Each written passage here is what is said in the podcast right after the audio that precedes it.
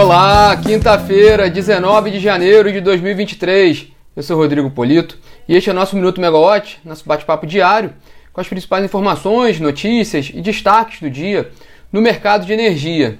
Bom, o destaque desta quinta-feira é o setor de transmissão de energia, mais especificamente a decisão do Tribunal de Contas da União, que ontem aprovou o edital do leilão de transmissão realizado no fim do ano passado pela ANEEL, em dezembro de 2022.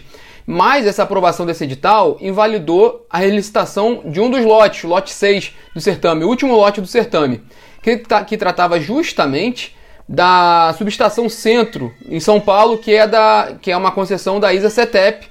A gente falou muito sobre essa discussão, sobre esse tema no, no Minuto Megawatt e na plataforma da Megawatt ao longo do ano passado, porque havia um questionamento se esse lote deveria ser colocado no leilão ou não, ou se deveria ser tratado apenas como um, um, um reforço no, no, no, ativo já da, da CETEP.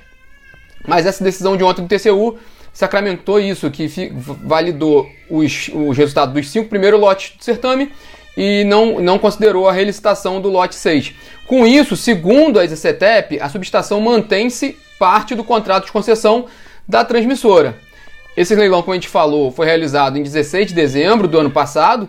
E quem ganhou o lote 6, esse específico, que houve essa questão no TCU, foi o consórcio Olympus, composto pela Alupar e a Mercury, da Perfim, que havia apresentado uma, uma proposta de receita anual permitida de 70 milhões de reais, com deságio da ordem de 15%. A Alupar, por sua vez, se manifestou ontem também sobre essa, sobre essa situação, sobre esse caso, informou que vai aguardar a manifestação da ANEEL sobre esse assunto e que vai tomar todas as medidas cabíveis para a proteção da companhia e dos investidores. É, o fato é que ontem as ações da ISA-CETEP fecharam em alta de 1,8% e a Alupar também subiu, subiu 0,8%. E hoje a gente vai ver essa repercussão no mercado ao longo do dia de hoje, como é que vai ser a reação tanto com, com, com empresas do setor, com a ANEEL e como, com o mercado como um todo, porque foi uma discussão muito grande, como eu falei no, no, no ano passado, se essa linha deveria, se esse, se esse ativo, essa subestação deveria ser licitada novamente e quais efeitos em termos de insegurança jurídica isso poderia trazer. Vamos ver qual vai ser o entendimento que o setor vai dar hoje dessa decisão do TCU. Bom, a gente tem matéria completa sobre esse assunto na plataforma feita pela Camila Maia na megawatt.energy. Bom, por falar em transmissão, segue também né, o, o, o, acompanhamento do trabalho de governança do Ministério de Minas e Energia com relação à, à, crise gerada pelos atos de vandalismo e sabotagem ativos do setor elétrico. É, a gente apurou que, particularmente, a ANEEL, a Agência Nacional de Energia Elétrica, tem uma preocupação grande com o atendimento a Rio Branco, capital do estado do Acre, porque ela é alimentada por dois circuitos separados Porém, quando chega ali na travessia do Rio Madeira, eles, eles, esses dois circuitos compartilham as mesmas torres, compartilham duas torres. Então seria um ponto de um ponto fraco desse, sistema de transmissão que estaria mais que, que geraria mais risco ali para o atendimento de Rio Branco. É, a Eletronorte reforçou a vigilância nessas duas torres e a gente acompanha também qualquer novo passo com relação tanto à situação de atendimento a Rio Branco quanto ao setor elétrico como um todo, desde as últimas reuniões que o ministro de Minas e Energia, Alexandre Silveira, teve com a Polícia Federal, com o Ministério Público, com o Ministério da Justiça, com empresas do setor, ANEEL e ONS. É, ontem o presidente Luiz Inácio Lula da Silva concedeu uma entrevista exclusiva à, à Globo News e, e reforçou a, a, crítica aos atos, condenou os atos e criticou também a, a, a demora, né, o, as falhas na inteligência para evitar principalmente os atos de domingo, dia 8 de janeiro. Bom, indo para o dia de hoje, o Globo traz uma matéria importante sobre a dificuldade dos ministérios em trocar suas equipes, formar seus times, principalmente por questões políticas, já que o governo ainda negocia alguns cargos para aumentar sua base de apoio no, no legislativo. A matéria em si ela não fala, de, é, não cita o Ministério de Minas e Energia, mas é um dos ministérios que ainda não fechou seu time. A gente tem falado aqui constantemente de que a gente tem acompanhado para saber quando vai ter a definição oficial dos nomes dos secretários do Ministério de Minas e Energia. É, também a gente lembra aqui que a gente comentou recentemente uma entrevista que o Silveira, o ministro Alexandre Silveira, concedeu ao broadcast do Estadão, falando que ele ia fechar esse assunto em até 15 dias e que ele estava ouvindo nomes técnicos para os potenciais cargos. É, e também na área de óleo e gás hoje, também um dia importante porque, porque saem dados dos estoques comerciais de petróleo dos Estados Unidos. Geralmente sai às quartas-feiras, mas como teve um feriado na segunda-feira, esse dado ficou para sair hoje. Ele vai sair às 13 horas de Brasília. E é interessante porque na semana passada a gente teve um, um, um, teve um dado importante sobre esses estoques, esses dados são semanais.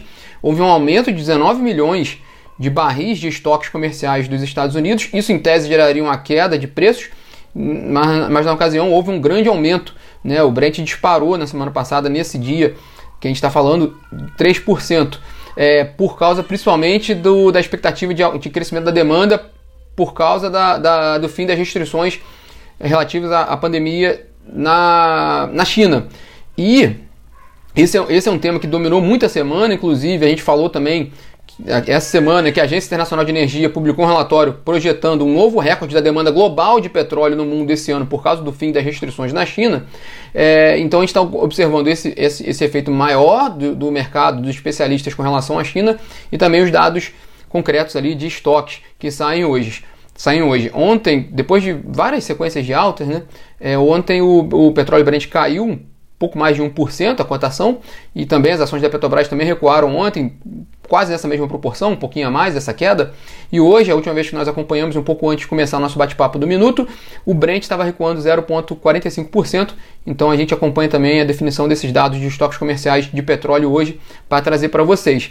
E um último dado é, sobre ontem. O ministro, o ministro Silveira ele se reuniu com integrantes da indústria de gás natural ontem para discutir perspectivas para o setor, tanto com consumidores quanto distribuidores de gás natural. É, há muita apreensão nesse mercado, porque é um mercado que ele estava em processo de abertura quando no, no, nos dois últimos governos, né, de Temer e de Bolsonaro. É, mas agora é, há uma, há uma questão com relação à continuidade do novo mercado de gás porque a equipe de transição de governo, no seu relatório na área de Minas e Energia, sugeriu uma reformulação perdão, desse programa do novo mercado de gás natural, que é uma iniciativa para buscar aumentar a competição e, e, e reduzir o preço do, do, do gás natural. É, há, uma, há, uma, há uma defesa da equipe de transição de reformular o, o programa do, do novo mercado de gás e há também uma preocupação com a queda de oferta de gás natural da Bolívia, com a revisão do contrato do Gasbol, do gasoduto Brasil-Bolívia. É, a equipe de transição recomenda também, no caso dessa questão do Gasbol, avaliar a possibilidade de a Petrobras participar de investimentos é, também em transporte, para ampliar a rede de, de, de, transporte de gás natural. Enfim, tanto essa questão do. Isso, isso vai ser muita discussão ainda para frente, com certeza. Mas tanto a questão do novo mercado do gás quanto a questão da redução da oferta de gás natural da Bolívia a equipe de transição recomenda participação da Petrobras. Então, deve haver um fortalecimento da Petrobras no mercado de gás natural. O mercado já espera um pouco isso, de certa forma, por ser uma, uma, uma um pensamento muito parecido com, com o governo que, que ganhou a eleição. A gente também acompanha todas as novidades que tiver no, no que, que houver no mercado de gás natural para trazer para vocês. Então, Nesses destaques de hoje, a gente comenta bastante a questão da transmissão de energia, com destaque para essa decisão do TCU com relação a, a, ao lote 6 do leilão de transmissão do ano passado da ANEEL, do fim do ano passado. Então, hoje a gente vai ver essa repercussão ao longo do dia e também repercussões ao, da questão da governança do setor elétrico, principalmente com relação aos atos de vandalismo, e sabotagem. Todas as novidades a gente vai colocar para vocês na plataforma megawatt.energy ou no aplicativo. E amanhã a gente está de volta aqui às 9 horas da manhã. Tchau, tchau.